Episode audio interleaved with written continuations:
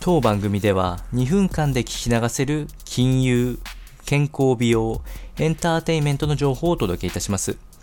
コンテンツ内容の活用方法や質問をしてみたい方は月額サブスクリプションモデルのオンラインミーティングをご用意してありますので概要欄よりご確認ください。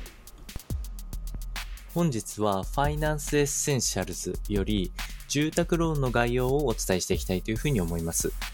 え、種別や特徴、注意点を説明していきまして、特にまあ今後住宅ローンの借り入れを検討されている方や、なんとなくわかるんだけど詳細がという方に向けて作っていきました。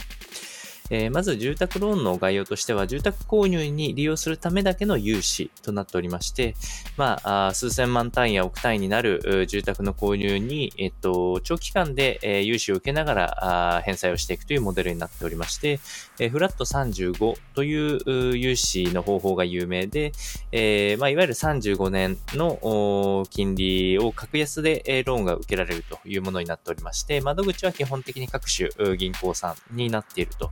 いうところです。所得で、おおむね借入れ金額が決まりますので、え世帯所得とかが、あまあ、最後提示が必要になるといったところです。で、え、実際、え、期間、うん、金利の種類で、えー、大体分類できていきまして、え、期間10年程度の固定金利、え、変動金利のものから最長35年まで、え、返済方法も選べるといったような感じになっております。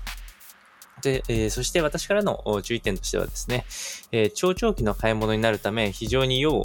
検討すべき事項というふうに考えております。えー、過去最低の金利環境、10年金利っていうのがほとんど0%近くで、えー、固まっていますので、借り入れにとっては大きなメリットとなる可能性が高いです。え、ただし、え、住環境自体が多様化あ、当然賃貸もそうですし、サブスクリプションタイプの住宅とか、え、ホテル住まいとかっていうのもどんどん増えていく中で、借り入れを長期で行うことはデメリット等に風にもなりますので、まあ、今後いろいろ検討されながら、あ住宅ローンを借りてみてはいかがでしょうか。